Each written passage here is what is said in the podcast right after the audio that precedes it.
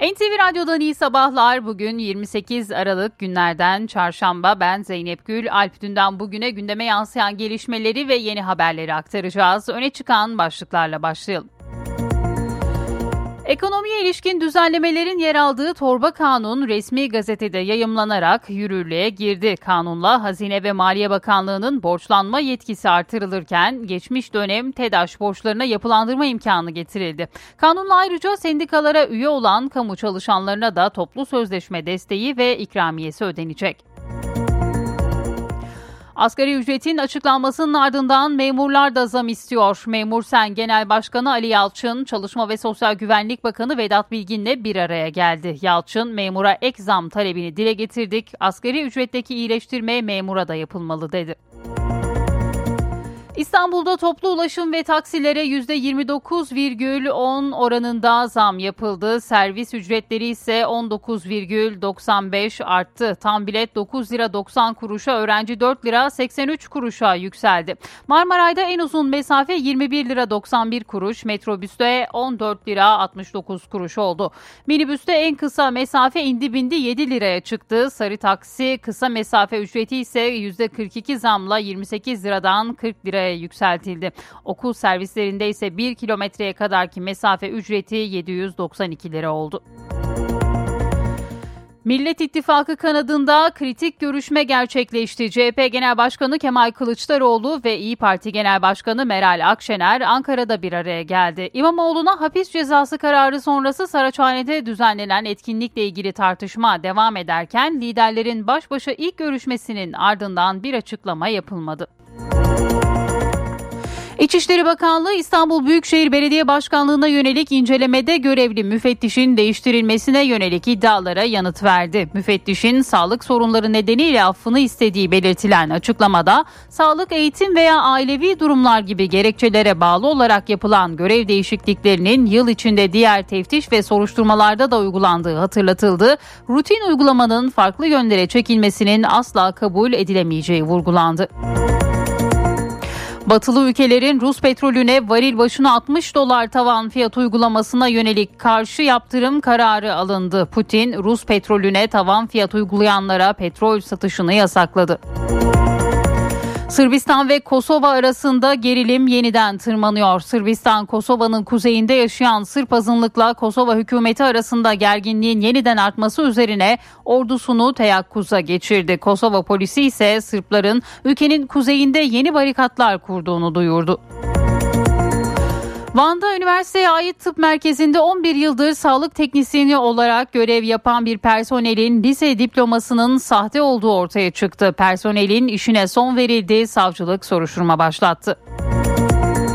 Bugün 5 il için sarı kodlu kuvvetli kar uyarısı var. Yağışların öğle saatlerinden itibaren Ordu, Giresun, Trabzon, Rize ve Artvin çevrelerinin kıyılarında kuvvetli yağmur, iç kesimlerinin yükseklerinde ise yer yer kuvvetli ve yoğun kar şeklinde olması bekleniyor. Ve spor, Spor Toto Süper Lig'in 16. haftasında Fenerbahçe sahasında Hatay Spor'u 4-0 yendi. Sarı lacivertlilerin gollerini 20. dakikada Joshua King, 26. dakikada Batshuayi, 86. dakikada Serdar Dursun ve 90 artı 5'te Gustavo kaydetti. Bu sonuçla Fenerbahçe puanını 32'ye çıkartarak maç fazlasıyla liderliğe yükseldi. Gündemi özetledik devam ediyoruz.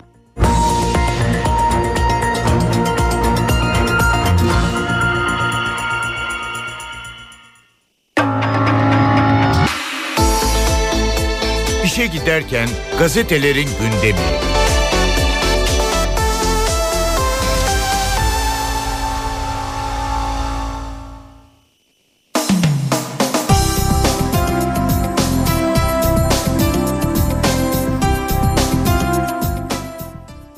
Sabah gazetesiyle başlıyoruz. Enerjide bağımsızlık ateşi Filyos'tan yanacak manşetini görüyoruz. Karadeniz'de keşfedilen devasa doğalgaz havzası Türkiye'yi enerjide dışa bağımlılıktan kurtaracak, evleri ucuz enerjiye kavuşturacak deniliyor.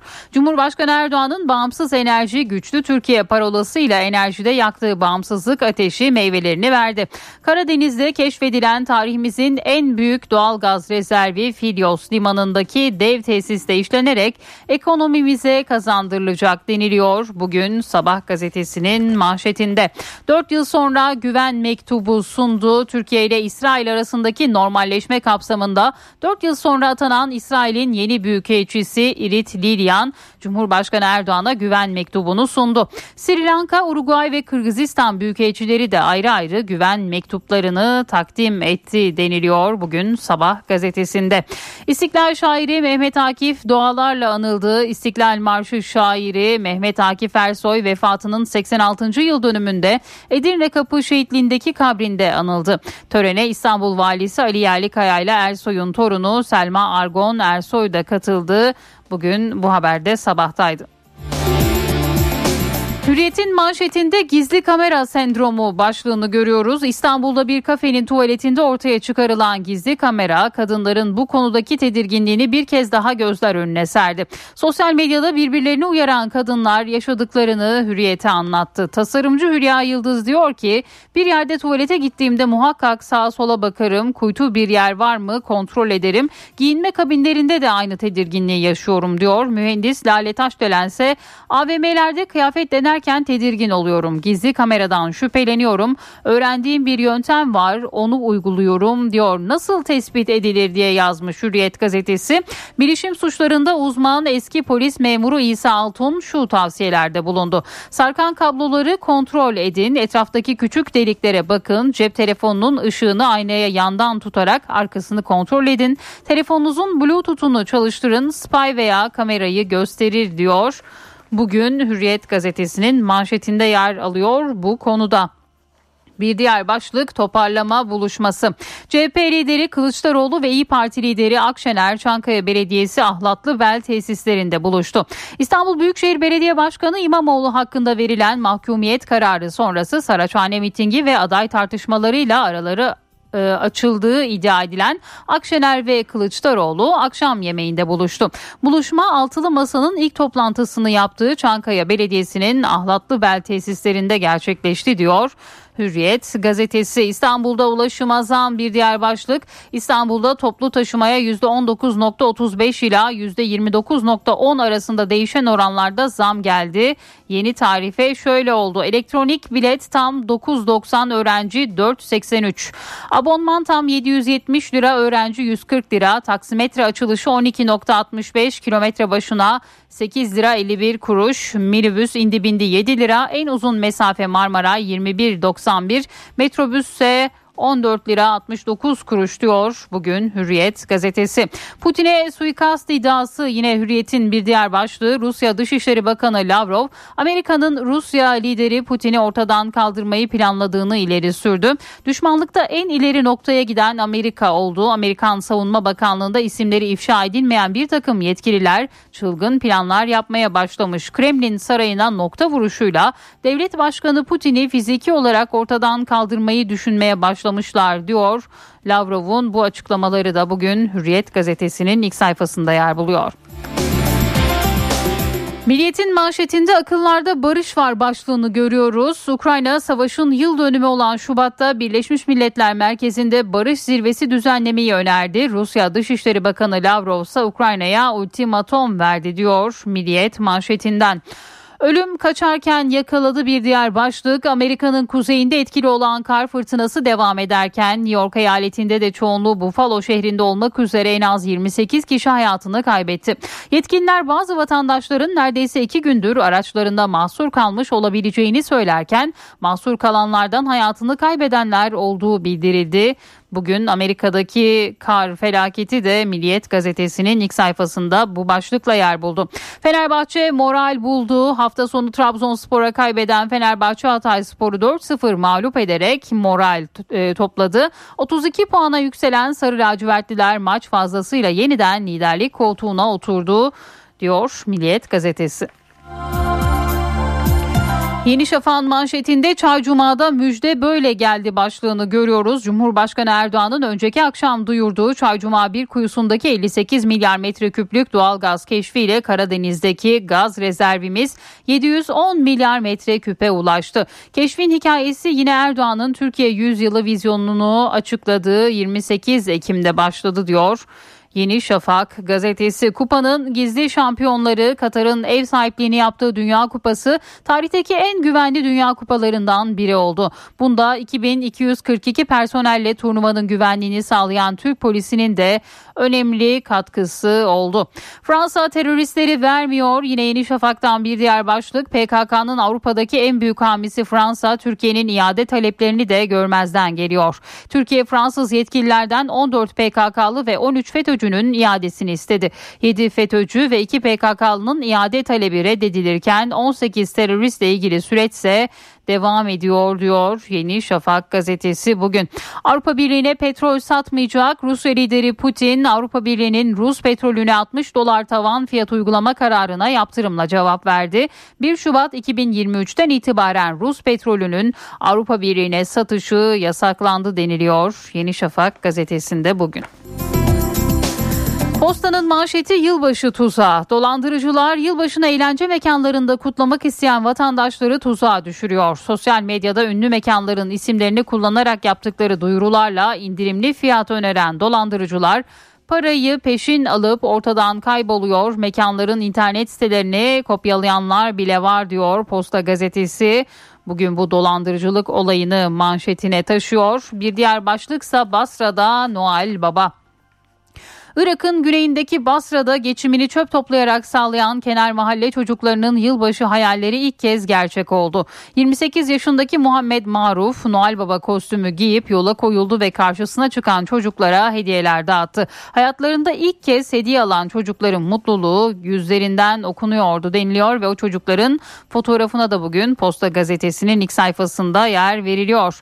Az bulunan ilaç sayısı 154'e düştü bir diğer başlık. Sağlık Bakanı Fahrettin Koca Koca piyasadaki 7 bin ilaç içinde az bulunan ilaç sayısının 950'den 154'e düştüğünü açıkladı. Bakan Koca özellikle bulunamayan antibiyotiklere dikkat çekerek önümüzdeki 3-4 hafta içinde üretimde daha önemli oranda artış olacak ve sıkıntının azaldığını hep birlikte göreceğiz diye konuştu. Yine bu haberde postadaydı bir başlığı da aktaralım. 3 ay önce evlendi baba evine sığındı başlığıyla Bolu'da Şevval Çıkış 3 ay önce kaçarak evlendiği kendisinden 17 yaş büyük eşi Murat Çıkış'tan defalarca şiddet görünce hakkında uzaklaştırma kararı aldırdı. Babasının evine sığınan Şevval Çıkış beni defalarca dövdü, bıçak çekip tehdit edip üstümü başımı kesip seni öldüreceğim dedi. Can güvenliğim yok. Babası Ali Çalışkansa kızım evlendikten sonra 7 kez buraya geri geldi. Eşimi de tehdit ediyor diye konuştu. Bu haberde bugün yine Posta Gazetesi'nin ilk sayfasındaydı. Cumhuriyet'in manşetinde muhalefetin kriz zirvesi başlığını görüyoruz. CHP ve İyi Parti arasındaki Saraçhane gerilimi sonrası Kılıçdaroğlu ve Akşener dün akşam bir araya geldi. Akşener'in İBB Başkanı İmamoğlu'na destek için Saraçhane'ye gitmesiyle başlayan süreç görüşüldü. Liderlerin iki saatlik buluşmasının ardından buzlar erirken ortak hükümet programı da masaya geldi. Buluşmanın gizli kalması gerekirken basına sızdırıldığına ilişkin iddialar iki partinin kurmayları arasında polemiğe neden oldu. Görüşme önerisinin Kılıçdaroğlu'ndan geldiği bildirildi. CHP liderinin ahlatlı bele gitmeden önce kurmaylarıyla genel merkezde kısa süreli toplantı yaptığı da belirtildi. Bugün Cumhuriyet gazetesi ele alıyor bu konuyu manşetinden. Muhalifler direniyor. İran'da Molla uçak indirdi bir diğer başlık. Protestoları bastırmayı başaramayan Tahran bu kez Molla rejimi karşıtı İranlı futbolcunun ailesine hedef aldı. Amini eylemlerini destekleyen Ali Dayı'nın ailesi uçaktan indirildi. Reisi rejim düşmanlarına acımayacaklarını söyledi diyor bugün Cumhuriyet gazetesi. Şimdi bir ara vereceğiz. Birazdan haberlerin ayrıntılarını aktaracağız. İş bir yatak köşedeki kitapçıyı sunar. Yatak uzmanından iş bir yatak. Merhaba ben Adnan Bostancıoğlu. Dünyanın en önemli tarihçilerinden Profesör Doktor Halil İnalcık'ın Milli Mücadele Tarihi isimli kitabı Kronik'ten çıktı. Halil İnalcık 1942 yılında Ankara Üniversitesi Dil ve Tarih Coğrafya Fakültesinde başladığı hocalığa lisans, yüksek lisans ve doktora düzeylerinde dersler vererek Chicago, Harvard, Princeton ve Bilkent üniversitelerinde devam etti. Hocayı 2016 yılında 100 yaşında kaybettik. Halil Nalcık Türk İnkılap tarihini bir bütün olarak kavrayabilmek için 1908 yılındaki ikinci meşrutiyetin ilanından başlanması gerektiğini söylüyor.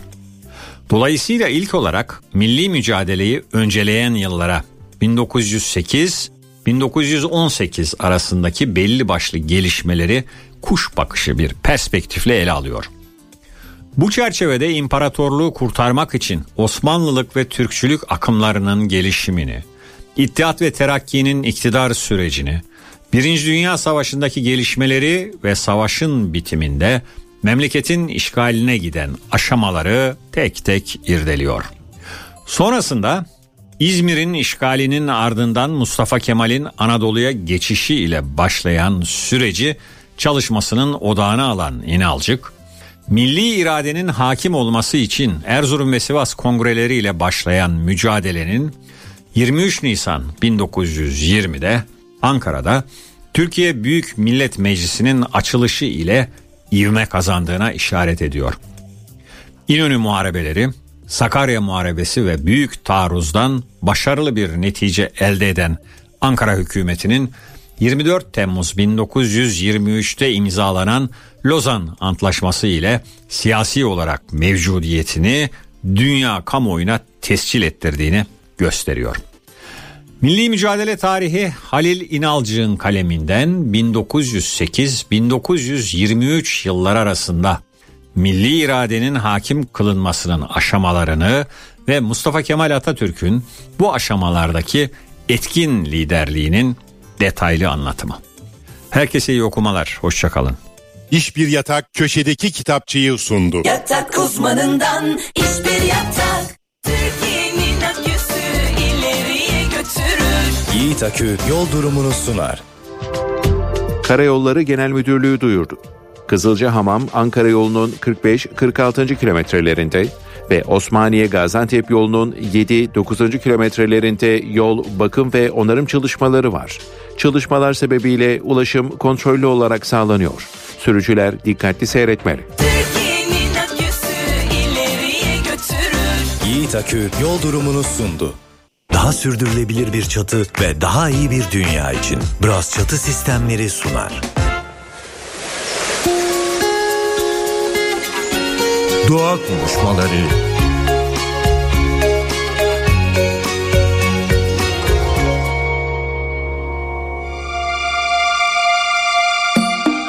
Konuğumuz Güneşin Aydemir, Buğday Derneği Koordinasyon Kurulu üyesi. Hoş geldiniz. Hoş bulduk. Belki ilk etapta bugünlerde çok fazla herkesin kafasını kurcalayan kavramlarla, tanımlarla başlayabiliriz diye düşündüm. Çünkü önceden işte doğa diyorduk, tabiat, çevre diyorduk. Şimdi artık ekoloji demeye başladık. Nedir bunların farkları ve siz nasıl tanımlıyorsunuz? Ekoloji dediğimiz zaman aslında bu bir bilim dalı. Ekoloji işte oikos ve logos kelimelerinden oluşan bir kelime aslında birleşik kelime. Ev demek, evin bilimi demek, ev bilgisi demek. Ev bilgisi yaşadığımız mekan çeşitli ölçeklerde. Kendi evimiz, evimizin içinde bulunduğu bahçe, şehir, o şehrin bulunduğu işte ekosistem ve bütün gezegen. Bütün gezegendeki canlı ve cansız her varlığın birbiriyle olan ilişkilerini inceleyen bir bilim dalı ekoloji. Ekolojik yaşam diye bir kalıp var. Bunun üzerine üretilmiş bir terim. Ekolojik yaşamda son 25-30 senedir gündemde olan bir terim. Aslında ev bilgisi bilinciyle yaşamak diye tanımlıyorum ben bunu. Buğday Derneği'nin kurucusu rahmetli Viktor Ananias böyle bir tanım yapmıştı. Benim de kendime göre tanımım ev bilgisiyle yaşamak. Nedir bu ev bilgisiyle yaşamak? Günlük yaşamda yaşarken, yaşamımızı sürdürürken etrafımızdaki bütün canlı ve cansız evreniyle olan ilişkilerimizin farkında olarak yaşamak ekolojik yaşam demek oluyor benim literatürümde. Daha sürdürülebilir bir çatı ve daha iyi bir dünya için Bras Çatı Sistemleri sundu.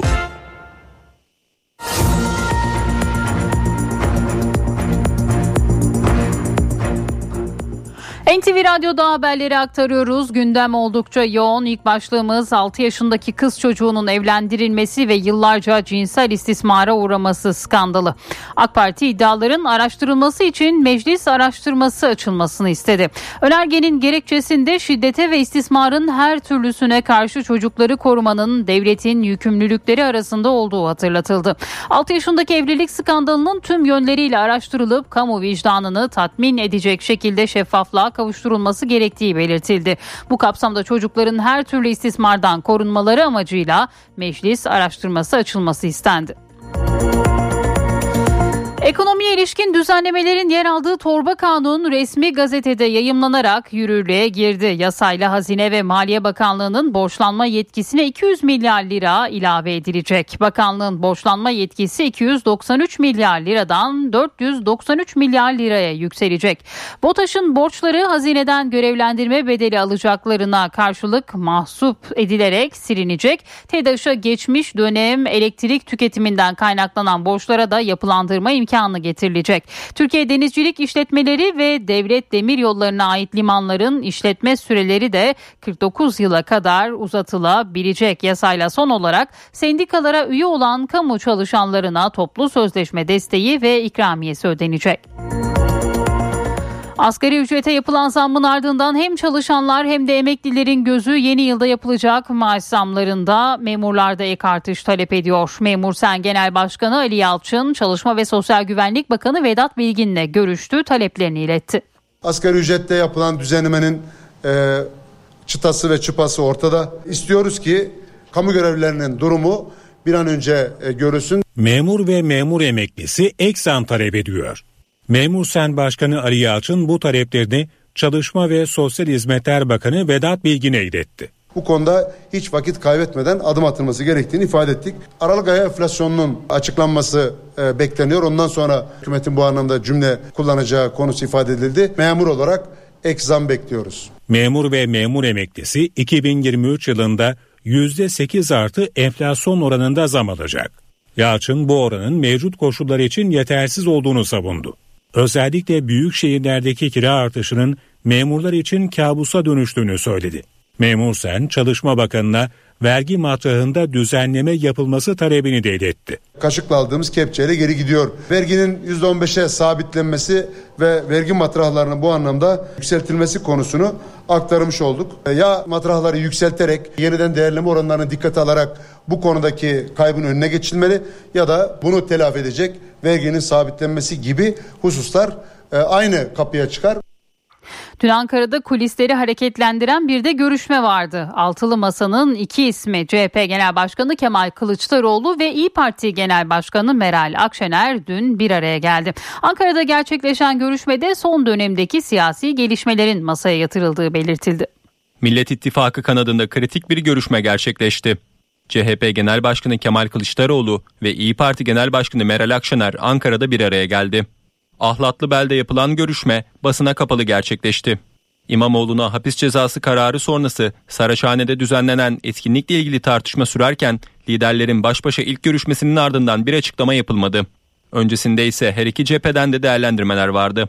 Görüşme talebi Sayın Kılıçdaroğlu'ndan geldi e, Sayın Genel Başkanımıza. Bir seçim sürecine girdi Türkiye. Dolayısıyla Altılı Masa'nın 13. Cumhurbaşkanlığı belirleyeceği iddiası kararlı bir şekilde devam ediyor. Bu birlikteliği, işbirliğini milletimizin huzurunda açık ve şeffaf iletişimini sürdürmesinin çok önemli olduğu bir dönemden geçiyoruz. Genel başkanlar e, sık sık görüşüyorlar. Bazen bir araya geliyorlar. Bazen e, telefonla e, görüşüyorlar. Türkiye'nin ne sorunu varsa onları tek tek görüşüyorlar. Görüşmede AK Parti'nin başörtüsü ve ailenin korunması ile ilgili anayasa değişiklik teklifinin de gündeme geldiği belirtiliyor. Kılıçdaroğlu pazar günü de İstanbul Büyükşehir Belediye Başkanı Ekrem İmamoğlu'yla genel merkezde bir görüşme yapmıştı. İstanbul Büyükşehir Belediye Başkanlığı'na yönelik incelemede görevli müfettiş değişti. Bunun üzerine İçişleri Bakanlığı'ndan bir açıklama geldi. Bakanlık iddialara yanıt verdi. Müfettişin sağlık sorunları nedeniyle değiştirildiği bildirildi. Bakanlıktan yapılan açıklamada sağlık, eğitim veya ailevi durumlar gibi gerekçelere bağlı olarak yapılan görev değişiklikleri yıl içinde diğer teftiş ve soruşturmalarda da uygulanmıştır denildi. Açıklamada olağan çalışma usulleri içinde yapılan rutin uygulamaların farklı yönlere çekilmesi ve farklı farklı anlamlar yüklenmesinin asla kabul edilemeyeceği vurgulandı. İstanbul Büyükşehir Belediyesi'nde yürütülen teftiş ve soruşturmalarla ilgili bakanlığın defalarca açıklama yaptığı da hatırlatıldı. Buna rağmen mesnetsiz iddialarla kamuoyunun yanıtılmaya çalışıldığı belirtildi. İstanbul'da toplu ulaşım ve taksilere yaklaşık %30 oranında zam yapıldı. Tam bilet 9 lira 90 kuruşa, öğrenci 4 lira 83 kuruşa yükseldi. Karar 1 Ocak'tan itibaren geçerli olacak. Bakalım başka diğer ulaşım araçlarında durum nasıl? Enflasyon ve beraberindeki akaryakıt fiyatlarındaki yükselişe asgari ücretteki artış da eklenince bir süredir gündemde olan ulaşım zammı kabul edildi. İstanbul Büyükşehir Belediyesi Ulaşım Koordinasyon Merkezi toplu ulaşıma ve taksilere %29,10 oranında zam yapıldığını açıkladı. Son zamla birlikte bir yılda ulaşım ücretlerindeki artış %70'i buldu. Pahalılık hiçbir zaman bitmiyor zaten. Bu asgari ücrete gelen oranla her şeye zam gelecek. Buna artık bünyeler alıştı. Toplu ulaşımda elektronik tam bilet 7.67'den 9.90'a, öğrenci bileti ise 3.74'ten 4.83'e çıktı. Servis ücretleri de %19,95 yükseldi. Minibüslerde ise en kısa mesafe 7 lira oldu. Bu zamlara ne kadar direnebileceğiz? Yani bir kişiyle ailesini geçiren, geçindirebilenler nasıl geçindirecek bilmiyorum. Şok oldum yani şimdi öğrendiğimde. Ama bekliyordum tabii ki zamların olacağını. Taksilerde 28 lira olan kısa mesafe ücreti 40 liraya, kilometre başına alınan ücretse 2 lira 21 kuruş artışla 8,51'e çıktı. Taksiciler Esnaf Odası Başkanı Eyüp Aksu oranı yeterli bulmadıkları için tekrar zam talebinde bulunacaklarını söyledi. Zam kararı 1 Ocak'tan itibaren geçerli olacak. NTV Radyo Türkiye ile İsrail arasında normalleşme süreci başlamıştı. 4 yıl sonra atanan Ankara Büyükelçisi Rit Lilyan görevine başladı. İsrail Büyükelçi güven mektubunu Cumhurbaşkanı Recep Tayyip Erdoğan'a sunarken Türkçe konuştu. Büyükelçi Lilyan Cumhurbaşkanı Erdoğan'la Türkçe selamlaştı. Ardından da güven mektubunu sunarak resmen göreve başlamış oldu. İsrail Büyükelçinin yanı sıra Sri Lanka, Uruguay ve Kırgızistan Büyükelçileri de Cumhurbaşkanlığı Külliyesi'ndeydi. Büyükelçiler güven mektuplarını Cumhurbaşkanına sundu. Böylelikle 3 ülkenin büyükelçileri de görevlerine resmen başlamış oldu. Büyük Önder Mustafa Kemal Atatürk'ün Ankara'ya gelişinin üzerinden 103 yıl geçti. Ulu Önder'in başkente gelişi Ankara'da çeşitli etkinliklerle kutlandı. Başkent halkı Atatürk'ü anmak için sokaktaydı. Gazi Mustafa Kemal Atatürk'ün Ankara'ya gelişinin 103. yıl dönümü çeşitli etkinliklerle kutlandı. İlk tören Atatürk'ün Ankara'ya ayak bastığı ilk yerde Keklik Pınarı'nda yapıldı.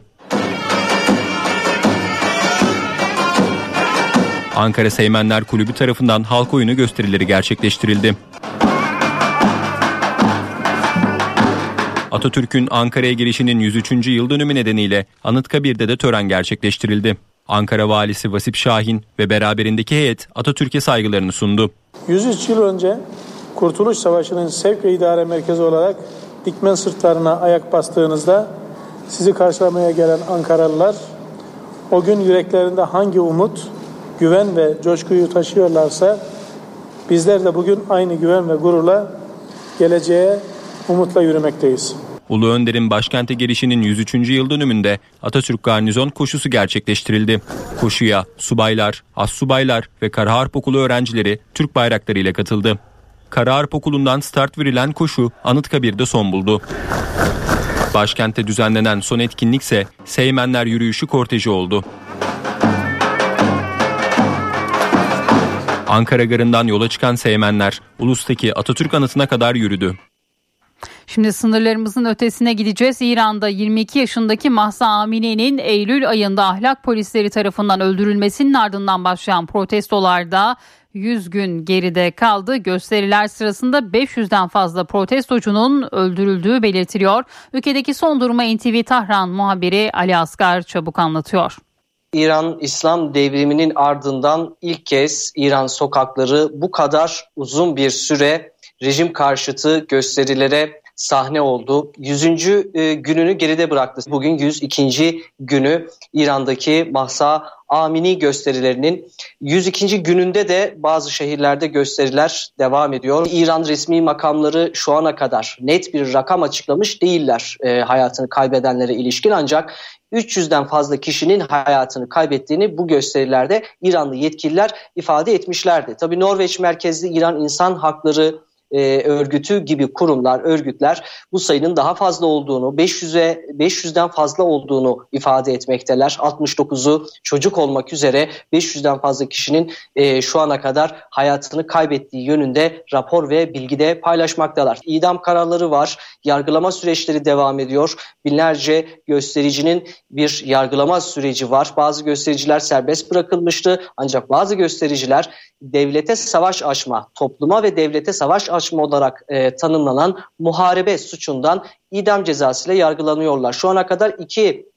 genç bu kapsamda idam edilmişti. Muhsin, Muhsin Şikari ilk idam edilen gençti başkent Tahran'da ardından Meşet'te e, bir kişi daha idam edildi. E, şu an 26 kişi hakkında bir idam kararı olduğu belirtilmekte. E, şu ana kadar iki gösterici hakkında yani muharebe suçundan yargılanan iki göstericinin idam kararı bozuldu. İranlı eski futbolcu kendisi özellikle bu gösterilerde ismi daha fazla anılır oldu. İran'ın da efsanevi bir futbolcusu e, Ali Dai. Ali Dai'nin ailesi Dubai'ye seyahat ederken tatil için İran e, devrim muhafızları tarafından kendilerine e, yurttan çıkış yasağının getirildiğini öğrendiler. Tabii uçaktaydılar o sırada ve uçak Dubai'ye zorunlu e, e, Kiş adasına zorunlu iniş yaptı ve burada Ali Dai'nin eşi ve e, kızının e, İran'ı terk edemeyecekleri, İran'dan çıkamayacakları bilgisi kendilerine verildi. Ali Dai gibi aslında e, birçok ünlü futbolcu, sporcu, sanat camiasından birçok isim son olarak e, Terane, Ali Duslu gibi İran'da önemli bir sinema sanatçısı, oyuncusu olan kadın oyuncular da gösterilere destek verdikleri için gözaltına alınıp tutuklanmışlardı. Ali Asgar Çabuk Tahran'dan aktardı. Şimdi bir de Amerika'ya bakacağız. Amerika Birleşik Devletleri'ndeki kar fırtınasında can kaybı artıyor. New York eyaletine bağlı Buffalo kenti en fazla etkilenen yerlerden biri. Kar esareti öyle bir boyuta ulaştı ki kentten yağma görüntüleri de gelmeye başladı. Ayrıntıları Hüseyin Güney aktarıyor. Amerika Birleşik Devletleri'nde sıcaklıklar normale dönmedi ancak normale yaklaştı. Eksi 15'ler, eksi 30'lar, North Dakota'da veya Montana'da eksi 45'ler eksi 10'lara kadar düştü. Mevsim normallerine ulaştık diyebiliriz. Ancak bu 4 günlük kutup soğuğunun Amerika Birleşik Devletleri'ne çok büyük bir maliyeti olacak. Ekonomik maliyeti olacak. Hem 4 gün boyunca neredeyse bütün ülke kepenk kapattı. Kimse iş yapamadı, yaprak kıpırdamadı. Bunun bir maliyeti var. Bir de zarar maliyeti var. Amerika Birleşik Devletleri'nde evlerin büyük çoğunluğu ahşap. Bu yüzden yağan kar ve eksi dereceler evlerin donmasına sebebiyet verdi. Sıcaklıklar biraz normale dönünce o donan evler bu sefer yanmaya başladı. Çok sayıda yangınla da mücadele etmek zorunda kaldı burada insanlar. Tabii e, şu ana kadar en az 63 kişi hayatını kaybetti. Yetkililer diyor ki bu sayı artacak. Kuşkusuz bu sayı artacak diyorlar. Ancak mevsim normallerine yaklaşmayan bir yer var. Orası da Buffalo. Neresi burası? Amerika Birleşik Devletleri'nin New York eyaletine bağlı. Kuzeyde, Kanada'ya çok yakın. Ee, Niagara şelalelerine gitmek için Buffalo'dan geçmek zorundasınız. Yani soğuk havaya aşina bir yer. Ancak son 60 yıldır ilk defa Buffalo böyle bir soğukla karşılaşmadı. İnsanlar artık 4 günün sonunda gıda bulamamaya başladılar. Su bulamadılar. Bu yüzden marketleri yağmaladılar. Bu işi yaparken de bazıları kameraya çekti. E, şu an bunu çalıyorum, şu an bunu alıyorum. Birazdan ileride başka bir market var. Oraya gidip camı kırıp içeri gireceğim. Oradan da bunu alacağım şeklinde canlı bir şekilde de bunu yayınladılar. Buffalo Belediye Başkanı yağmalara müdahale edemeyince araçla sokağa çıkma yasağı getirdi. Yani aracınızla sokağa çıkamıyorsanız Buffalo'da bu havada hiç çıkamazsınız. Yürüyerek çıkamazsınız. Böyle bir önlem almaya çalıştılar. Ee, Amerika Birleşik Devletleri Başkanı Joe Biden tatilden dün döndü. Ee, o da kara kıştan etkilenmişti. Ee, Delaware'deydi. Beyaz Saray'a geldi. Şimdi bir koordinasyon merkezi kurdular ve o koordinasyon merkezinden zarar ziyan hesaplaması çıkartacaklar ama tabii 50 eyaletin tamamı eksi dereceleri gördü. Yaklaşık 5000'e yakın uçuş iptal edildi. Şimdi onlar yeniden restore edilmeye çalışılıyor ama öyle görünüyor ki Amerikalılar güneşi bu 4 günde daha çok sevmeye başladılar. Hüseyin Günay Amerika'daki son durum aktardı. NTV Radyo, Türkiye'nin haber radyosu. HDI Sigorta İstanbul'un yol durumunu sunar. İstanbul'da bu saat itibariyle trafikte yoğunluk %47 seviyelerinde. Her iki köprüde de yoğunluk var. Anadolu yakasında köprüye giderken Beylerbeyi Libadiye bağlantı yolu arasında Tem'de ise Kavacık Ümraniye arasında sabah yoğunluğu gözleniyor. D100'de Göztepe Bostancı arası yoğun. Avrasya Tüneli çift taraflı açık. Avrupa yakasına gelindiğinde E5'te Avcılar Küçükçekmece. Tem'de ise Bahçeşehir Altınşehir arasında bir yoğunluk var. HDI Sigorta İstanbul'un yol durumunu sundu. Türkiye'nin tadı, Türkiye'nin baharatı Bağdat sunar. Anadolu'nun lezzetleri. İsmim Şahizer Çelik. Erzurumluyum. Erzurum çöreği derler. Onun tarifini veriyorum. 2 bardak süt, 2 bardak su, maya, bir paket maya, aldığı kadar da un. Kulak memesi gibi hamur yumuşak olacak fazla yani kuru olmayacak. Sonra küntlersin. Kaç tane künt olursa onu teker teker büyük büyük ince ince yufka açarsın masa üzerinde. Üç tane yufka üst üste yaparken her bir arasına tereyağı dökersin. Mayalı olacak. Sonra onu yuvarlarsın, rulo yaparsın. Böyle kesersin. Büyük mü istersen, küçük mü istersen, orta boy mu istersen ona göre kesersin. Sonra hafif parmakla ezer. Yüzüne yumurta sürer fırına verirsin ama bu arada içine bir su bardağı da tereyağıydı. Onu unuttum hamurun içine. De afiyet olsun. Türkiye'nin tadı, Türkiye'nin baharatı Bağdat sundu. Anadolu'nun lezzetleri. Mağaza ve ofis zeminlerinin depo ve yürüme yollarının en yeni en etkili boyası Düfa Zemin Boyaları spor haberlerini sunar.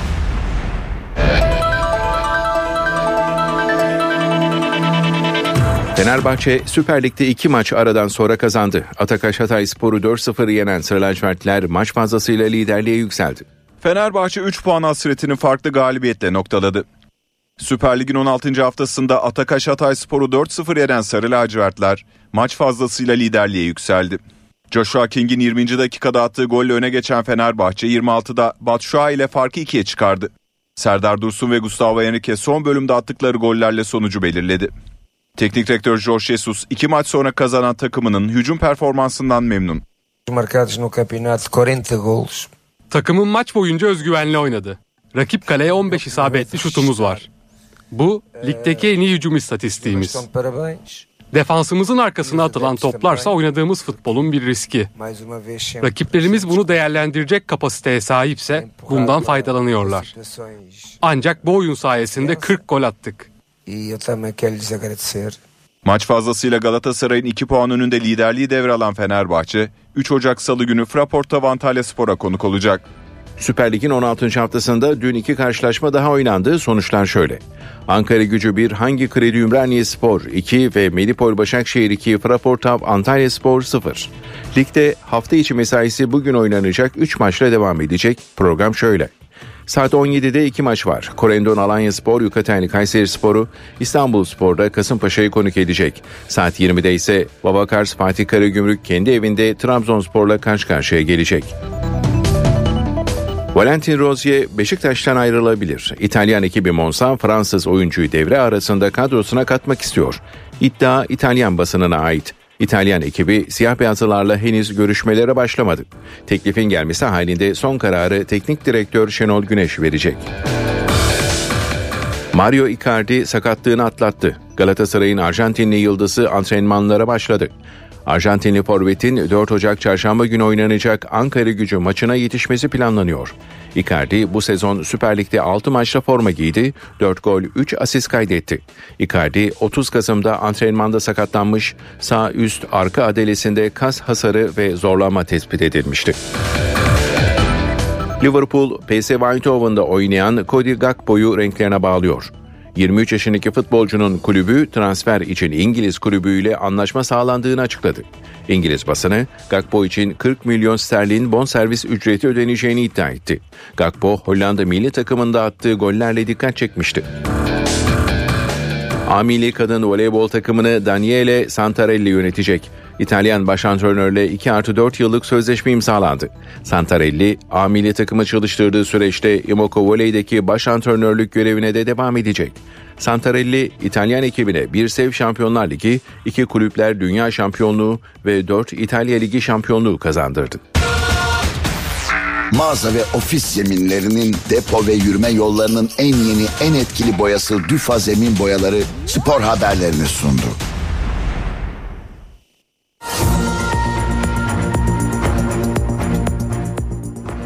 NTV Radyo'da yeni saati karşılıyoruz. Bu saate kadar gündemde hangi başlıkların öne çıktığına bakalım.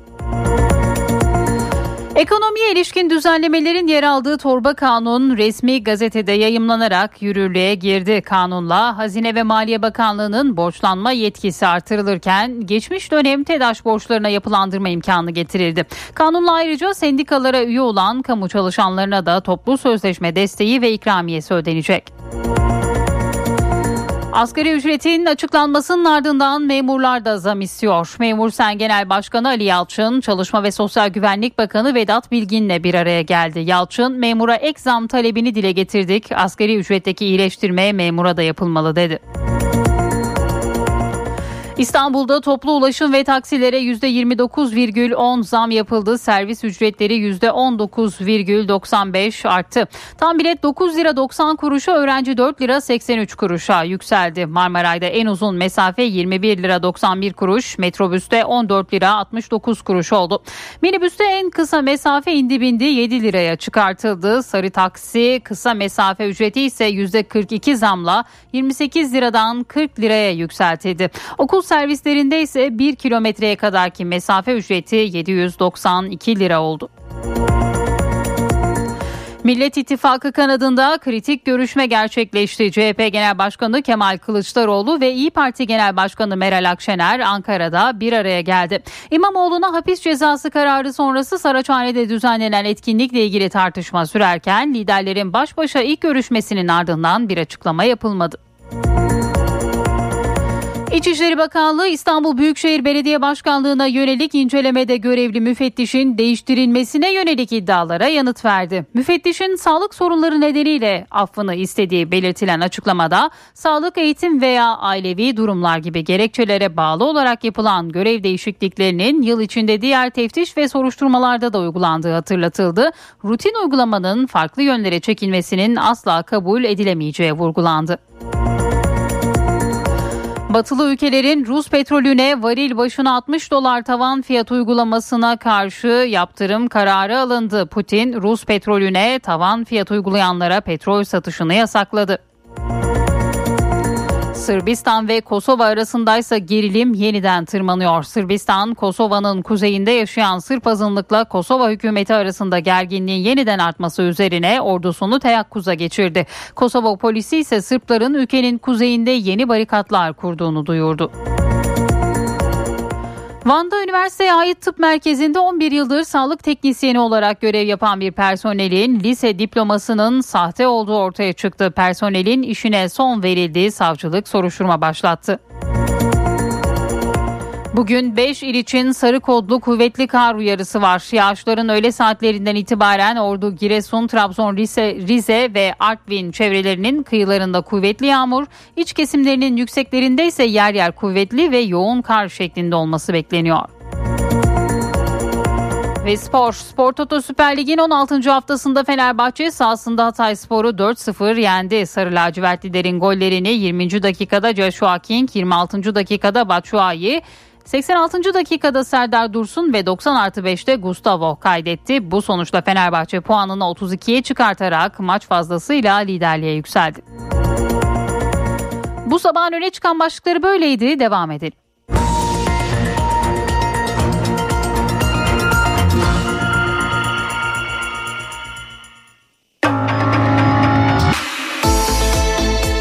İşe giderken gazetelerin gündemi.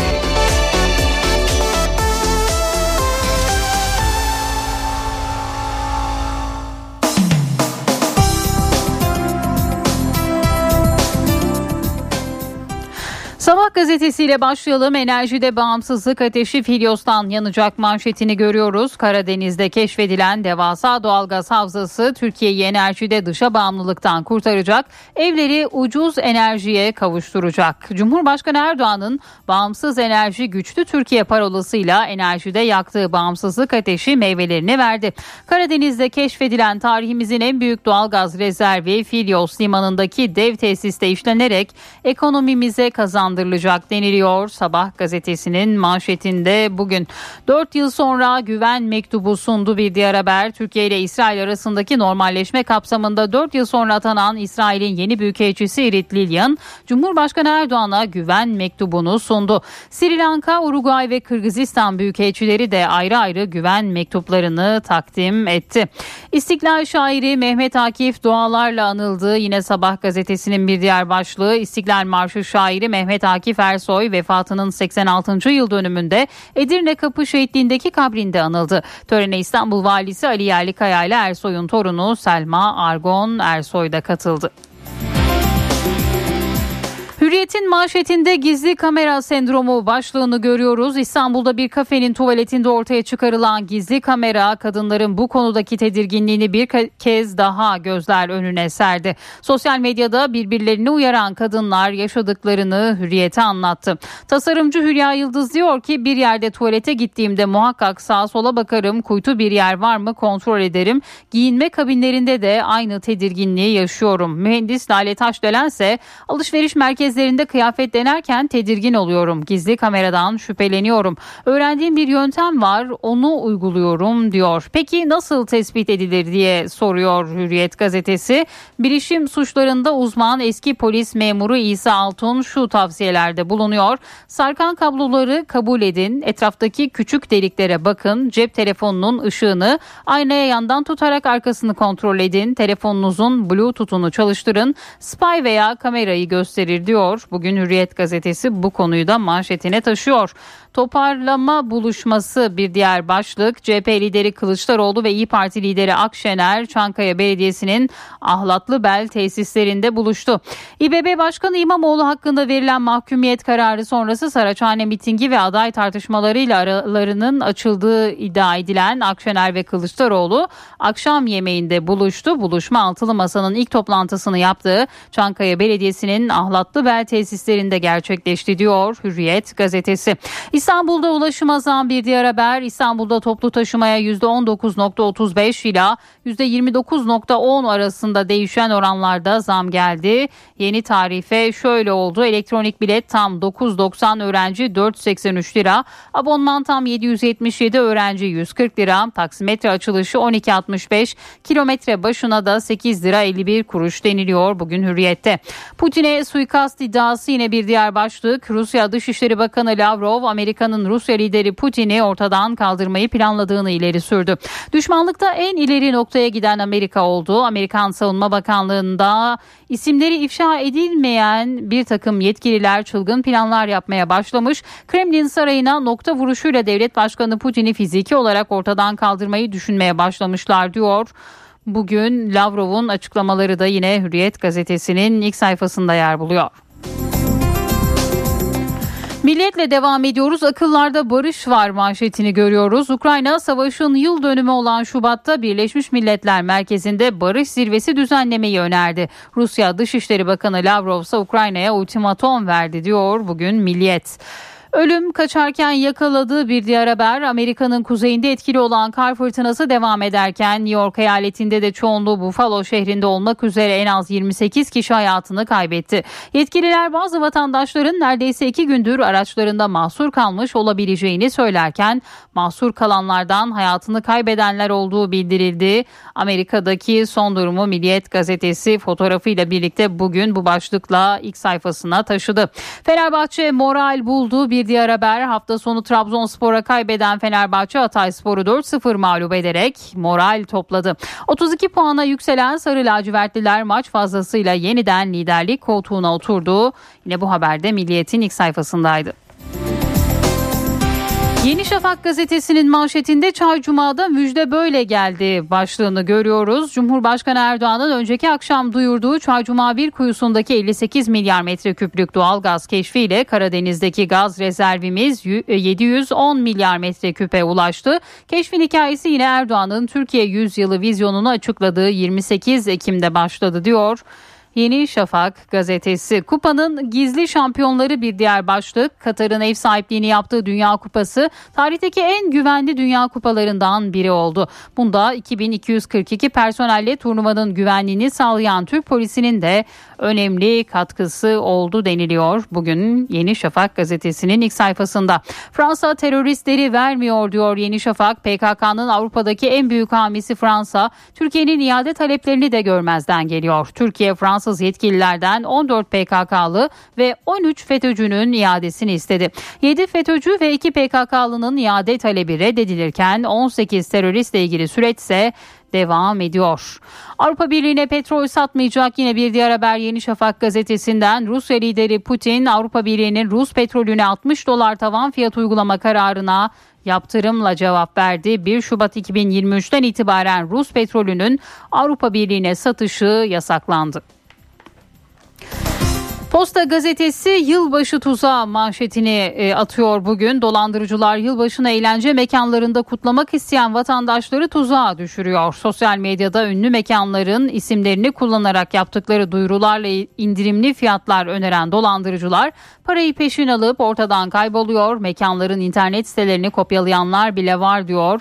Posta gazetesi bu dolandırıcılık haberini bugün manşetine taşıyor.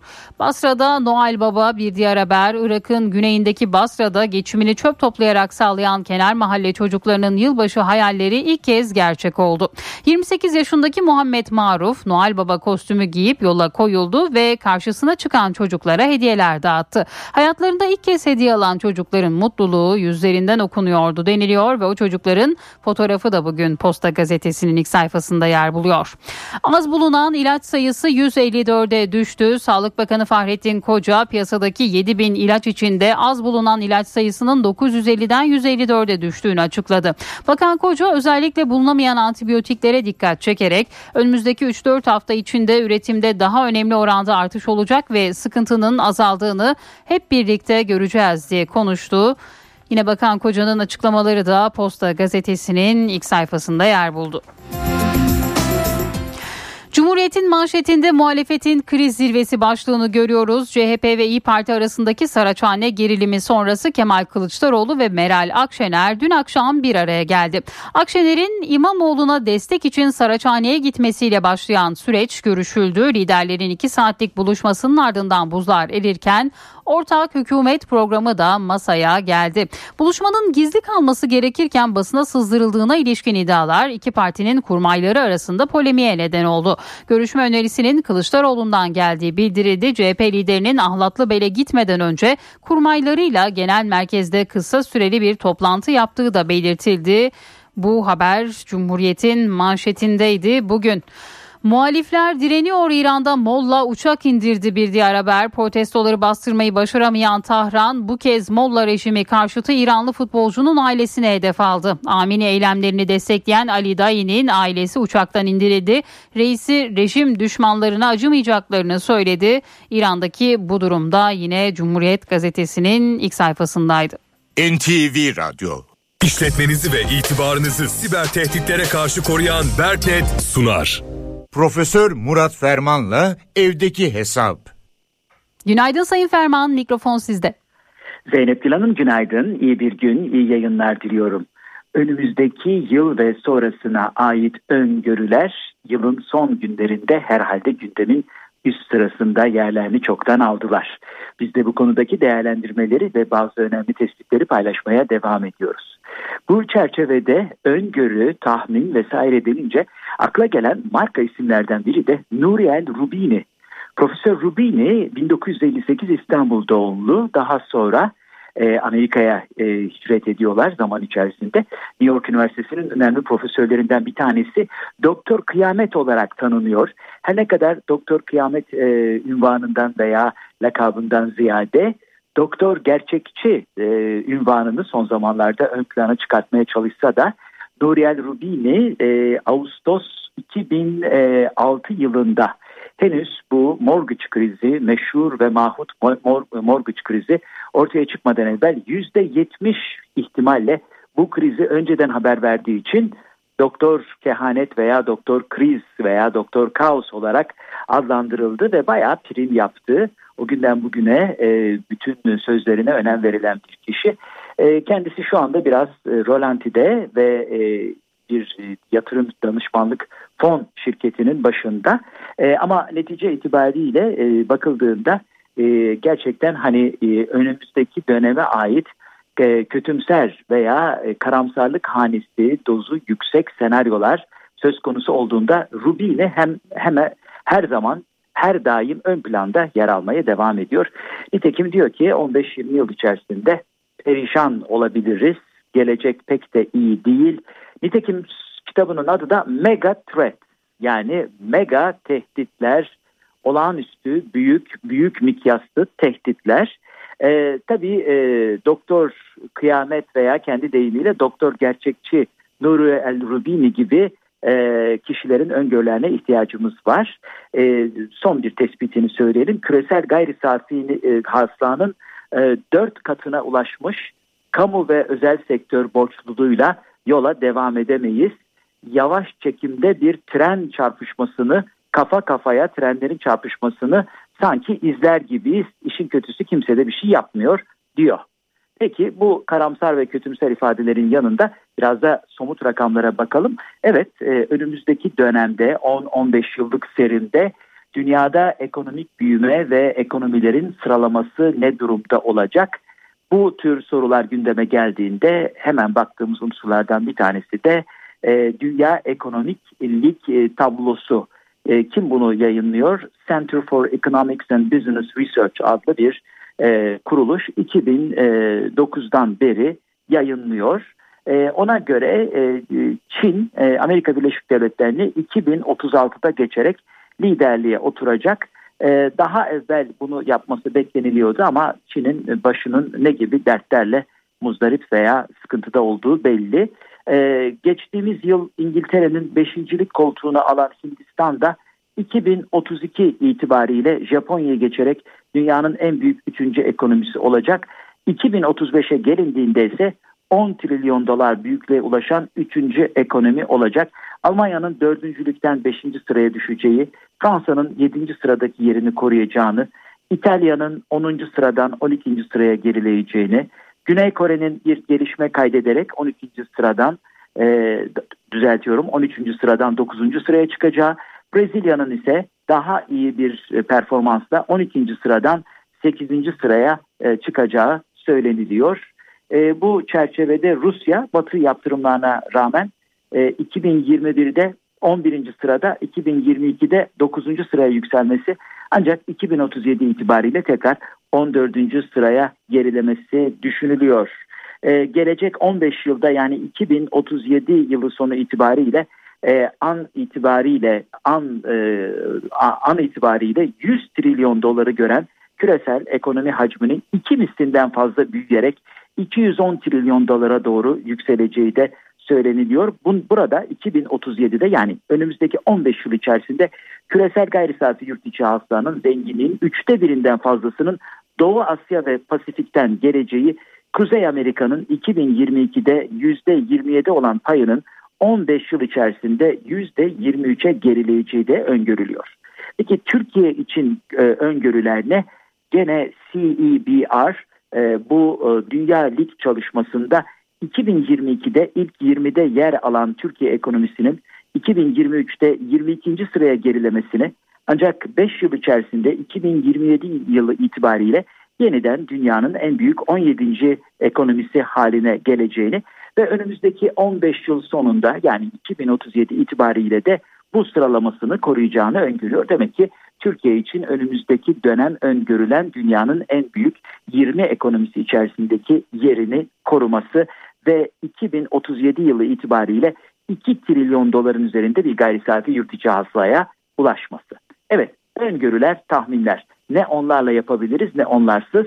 Bu bakımdan en kötü tahmin ve öngörü bile hiçbir tahmin veya öngörü olmadan yola devam etmeye evladır. Bu genel bilgi paylaşımı ve değerlendirme çerçevesinde değerli dinleyenlerimize katma değeri yüksek ve yüksek katma değerli bir gün diliyor. Huzurlarınızdan hürmetlerle ayrılıyorum. Profesör Murat Ferman'la evdeki hesap. İşletmenizi ve itibarınızı siber tehditlere karşı koruyan Berknet sundu. Dünya markası Bras çatı sistemleri finans bültenini sunar.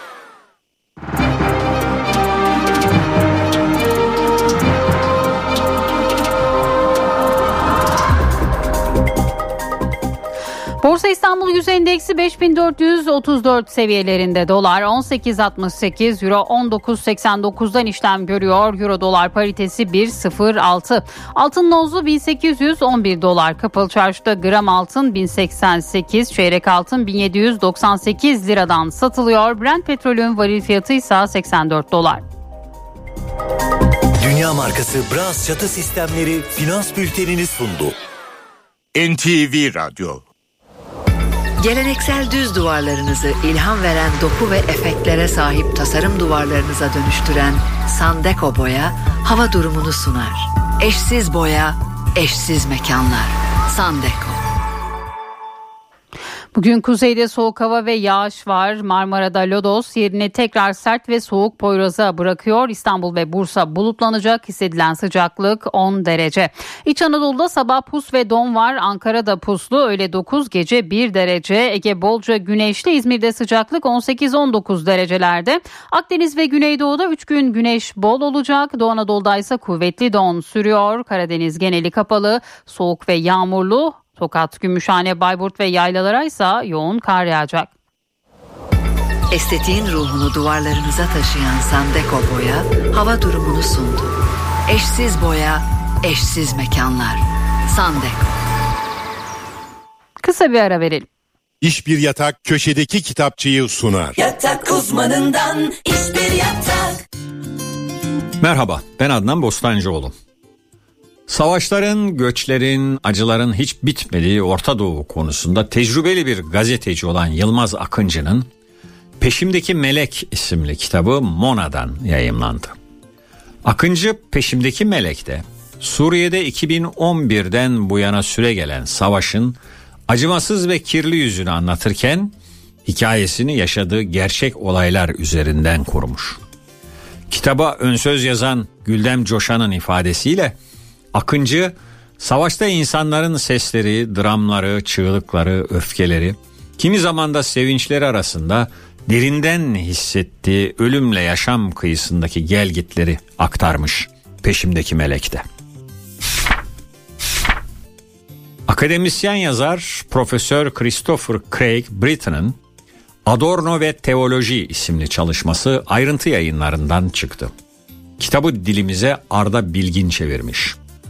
Profesör Britton'ın ilahiyat üzerine görüşlerini incelediği Adorno'nun kim olduğunu kısaca hatırlayalım isterseniz.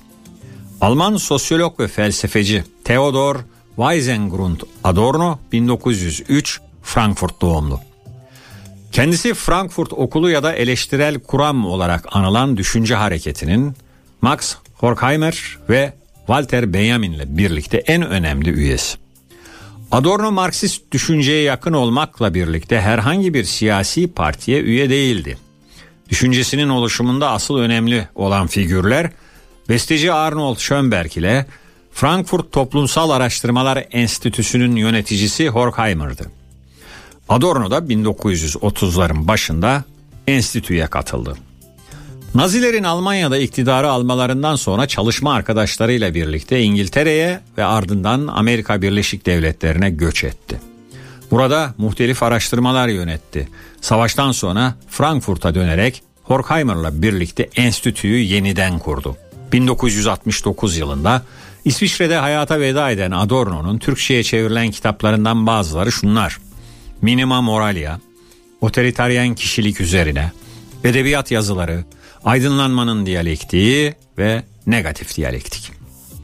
Profesör Britton'ın kitabı Adorno'nun teoloji ve din üzerine yazılarını analiz etmekte. Kitap Adorno'nun düşüncesine genel bir giriş yapıyor öncelikle. Onun Walter Benjamin'in çalışmaları ve Yahudi teolojisiyle ilişkisini ele alıyor. bilimsel pozitivizmle yüzleşmesini, kültür endüstrisi ve ideolojiye yönelik eleştirilerini inceliyor. Adorno ve teoloji düşünürün yazılarının sıklıkla ihmal edilen bir yönünü, müzik felsefesini ve estetiğin çağdaş teolojik düşünceyi nasıl etkilediğini etraflı biçimde değerlendiriyor. Herkese iyi okumalar, hoşçakalın. İş Bir Yatak köşedeki kitapçıyı sundu. Yatak uzmanından iş bir yatak. Türkiye'nin aküsü ileriye götürür. Yiğit Akü yol durumunu sunar. Karayolları Genel Müdürlüğü duyurdu. Edirne Kırklareli yolunun 30-41. kilometrelerinde ve Çorlu Kınalı ayrımı yolunun 35-38. kilometrelerinde yol bakım çalışmaları var. Çalışmalar sebebiyle ulaşım kontrollü olarak sağlanıyor. Bu nedenle sürücüler dikkatli seyretmeli. Yiğit Akü yol durumunu sundu. Araç takipte liderlerin tercihi Mobiliz risk haritasını sunar. Ülkenin kuzeyinde soğuk ve yağışlı hava bugün etkili olacak. Karadeniz'in Ordu, Giresun, Trabzon, Rize ve Artvin kesimlerinde sahillerde yağmur, iç kesimlerde kuvvetli kar yağışı bekleniyor. Ulaşımda aksamalar yaşanabilir. Batı illerinde Poyraz üşütecek. Anadolu'nun iç kesimlerinde görülecek sis ve don yaşamı olumsuz etkileyebilir. Dikkatli ve tedbirli olunmalı. Araç takipte liderlerin tercihi Mobiliz risk haritasını sundu.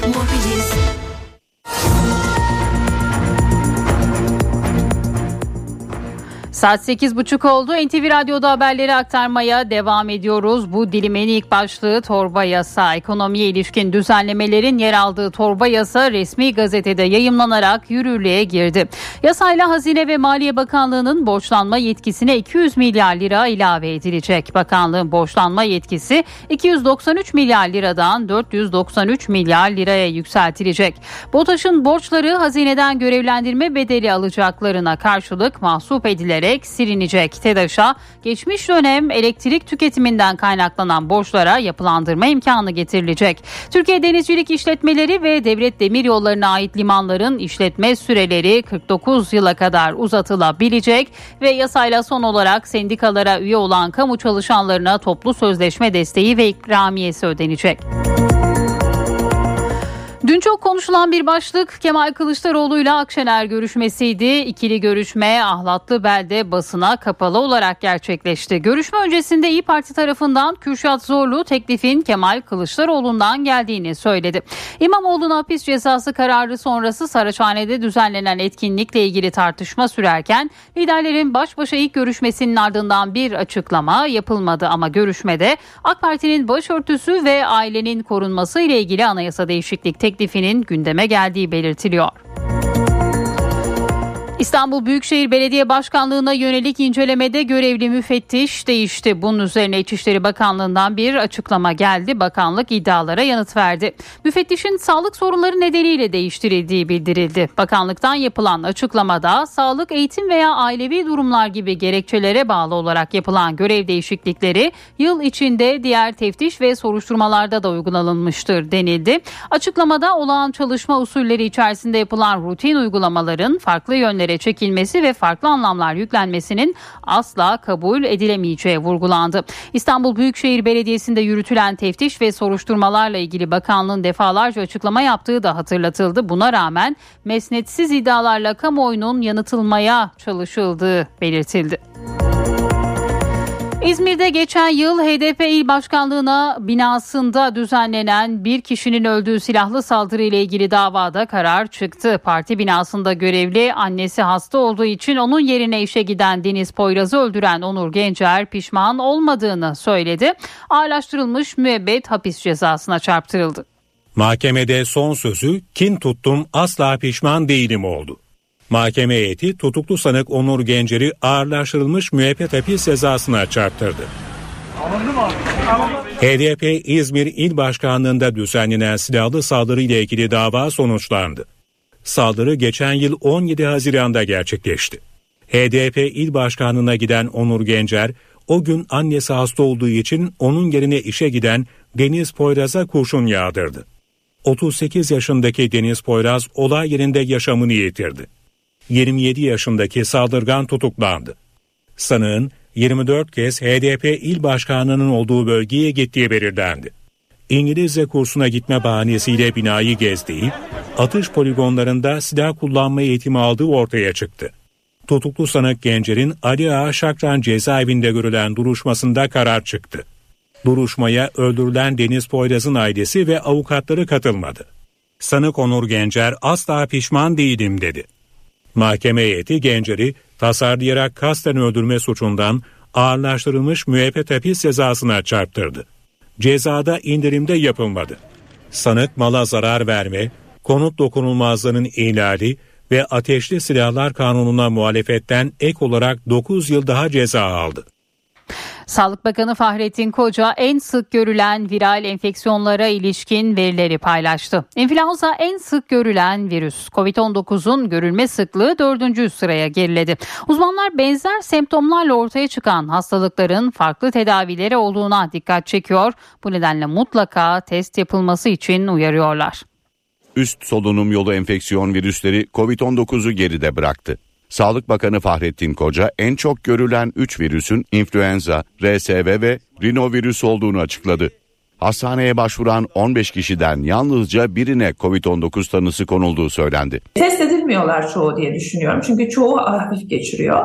Ee, ama influenza e, biraz daha ağır ve gürültülü geçirdiği için e, daha çok hastanelere başlıyor. Covid-19 yani SARS-CoV-2 de aynı şekilde aslında devam ediyor. Şikayetin devam ediyor e, vesaire gibi gördüğümüz ve pozitif saptadığımız çok hasta oluyor. Tamamı üst solunum yolunu etkileyen virüsler benzer belirtilerle ortaya çıkıyor. Kas ağrısı, genel bir düşkünlük, halsizlik, e, hafif bazen hafif bir ateş yapabilir. Ama influenza bunların içinde daha gürültülü bir e, gidiş yapan e, bir virüs. Covid-19'da e, koku alma ve tad alma duygusunun gitmesi diğer virüslerden çok ayırıcı bir özellik. RSV, bronşiyolit gibi daha küçük bronşları tutabiliyor. Çocuklar için biraz daha ağır seyredebiliyor erişkinlere göre. E, rinovirüs de çok böyle şarıl şarıl bir e, burun akıntısıyla kendini genellikle gösteriyor. Virüslerin belirtileri benzese de tedavileri farklı. Uzmanlar influenza ve COVID-19 aşılarının olunması, belirti durumunda ise hastanelere başvurulması için uyarıyor. Bazı e, hastalar için ilaç gerekebiliyor. Bakteriyel bir şeyse bazen antibiyotik kullanmak gerekiyor. Özellikle influenza'sı olmamış olan kişiler mutlaka aşılarına olsunlar. Nisan'a kadar devam eder. Yeni SARS-CoV-2 için aynı şekilde aşı aralıklarını devam ettirmekte fayda var. NTV Radyo İstanbul'da toplu ulaşım ve taksilere %29,10 oranında zam yapıldı. Servis ücretleri de %19,95 arttı. Tam bilet 9 lira 90 kuruşa, öğrenci 4 lira 83 kuruşa yükseldi. Marmaray'da en uzun mesafe 21 lira 91 kuruş, metrobüste 14 lira 69 kuruş oldu. Minibüste en kısa mesafe indi bindi 7 liraya çıkarıldı. Sarı taksi kısa mesafe ücreti ise %42 zamla 28 liradan 40 liraya yükseltildi. Okul servislerinde ise 1 kilometreye kadarki mesafe ücreti 792 lira oldu. Kiralık konutlarda da fiyat artış hızı birkaç aydır yavaşlıyordu. Kasım'da tersine döndü. Rakamlar geçen ay itibarıyla kiraların yeniden yükselişe geçtiğini ortaya koydu. Kiralar artmaya devam ediyor. Eylül ayında duyurulan sosyal konut projesi ve kredi erişimdeki güçlük yüzünden satılık konut fiyatlarında bir süredir sakinleşme yaşanıyor. Bu durum birkaç aydır kiralarda artışı yavaşlatmıştı. Bahçeşehir Üniversitesi Ekonomik ve Toplumsal Araştırmalar Merkezi'nin raporuna göre kiralar Kasım'da yeniden artışa geçti. Betam'ın raporuna göre kira artışı Kasım'da yıllık bazda %168 olarak gerçekleşti. Ortalama konut ilan metrekare fiyatı da 67 liraya çıktı. Yıllık kira artış oranı İstanbul'da %147, Ankara'da %150, İzmir'de ise %160 oldu. Artış hızı İstanbul ve İzmir'de 2 puan olurken Ankara'da geriledi. Öte yandan rakamlar kiralık konuta talebin azaldığını ortaya koydu. Kasım'da Ekim'e kıyasla %19'luk gerileme yaşandı. Kiralık ilan sayısı 228 binden 215 bine inerken kiralanan konut sayısı 48 binden 39 bine geriledi. Talep geçen yılın aynı ayına göre %10 arttı. Bu saate kadar dünyada neler yaşandığına da bir bakalım. Rusya'nın 11. ayına giren Ukrayna işgalinde bölgeden çatışma haberleri gelmeye devam ediyor. Rus lider Putin Ukrayna ile müzakereye açık olduğunu söylemişti. Rusya Dışişleri Bakanı Lavrov ise Ukrayna'ya ultimatom verdi. Taleplerimizi yerine getirin yoksa bunu Rus ordusu yapacak dedi. Sırbistan ve Kosova arasında gerilim yeniden tırmanıyor. Sırbistan, Kosova'nın kuzeyinde yaşayan Sırp azınlıkla Kosova hükümeti arasında gerginliğin yeniden artması üzerine ordusunu teyakkuza geçirdi. Kosova polisi ise Sırpların ülkenin kuzeyinde yeni barikatlar kurduğunu duyurdu. Kuzey Kore'ye ait 5 insansız hava aracı pazartesi günü sınır ihlali yaparak Güney Kore hava sahasına girmişti. Güney Kore ordusu Kuzey Kore'ye ait insansız hava araçlarının hava sahasına girmesinin ardından düşüremedikleri için özür diledi. Amerika Birleşik Devletleri'nde kar fırtınası nedeniyle en az 65 kişi öldü. En çok can kaybının yaşandığı Buffalo'da yağma olayları nedeniyle tutuklananlar oldu. Meteoroloji karların erimesiyle oluşabilecek sele karşında uyardı. Sıfır vaka politikasından vazgeçerek önlemleri gevşeten Çin'de vakalardaki artış sürüyor. Çin Ulusal Sağlık Komisyonu ise Covid-19'un A kategorisi salgın hastalıktan B kategorisine düşürüldüğünü duyurdu. Amerikalı bilim insanları Covid-19'la mücadelede devrim niteliğinde yeni bir ilaç geliştirdi. Virüsün insan hücrelerine girmesini engelleyen ilaç hayvanlar üzerinde yapılan testlerde tüm varyantları etkisiz hale getirdi. Kullanılan yöntem ilacın gelecekteki olası tüm varyantlara karşı da etkisini korumasını sağlıyor.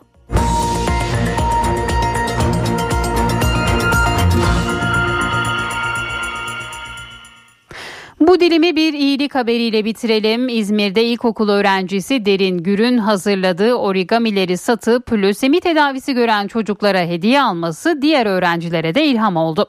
Kek ve kurabiye satan çocuklar topladıkları parayla lösemili çocuklara yılbaşı hediyeleri aldı. Hazırladığı origamileri satıp lösemi tedavisi gören çocuklara hediye aldı.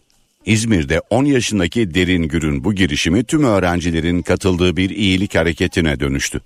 Öğretmenim lösev haftası olduğu için bir pano hazırlamıştı. Ben de o panodan çok etkilenip e, origami yapmaya başladım. Arkadaşlarıma anlattım. Sonra diğer sınıflardan da gelip yardım edenler oldu. İlkokul öğrencisi Derin Gür, lösemili çocuklar haftasında onlar için kendi elleriyle hazırladığı origamileri satmaya başladı. Derin kazandığı parayla lösemi tedavisi gören hasta çocuklara hediyeler aldı. Derine destek olmak isteyen arkadaşları da kısa zamanda kampanyayı büyüttü. Anneleri kek ve kurabiye yaptı, çocuklar da onları sattı. Bizim çocuklarımız gerçekten çok özveriyle çalıştılar. Bazı çocuklarımız gelip 2 liralık kurabiye alıp 10 lira verip dedik ki paranın üstüne al. Dediler ki hayır öğretmenim kalsın oyuncaklara yetmez. Küçük origamilerle kurabiyeler böyle e, işte o kurabiyelerle başladık. Sonradan e, işte daha büyütüldü bu. İşte kekler, pastalar. O, onlardan toplanılan parayla LÖSEV'e verdiler. Bu süreçte biraz da olsa onları mutlu, mutlu edebilirsem çok sevinirim. Arkadaşlarımıza böyle bir katkıda bulunmak bence çok iyiydi. Orada e, kurabiyeler sattık. Bütün arkadaşlarımızla paraları toplayıp bu hediyeleri aldık onlara.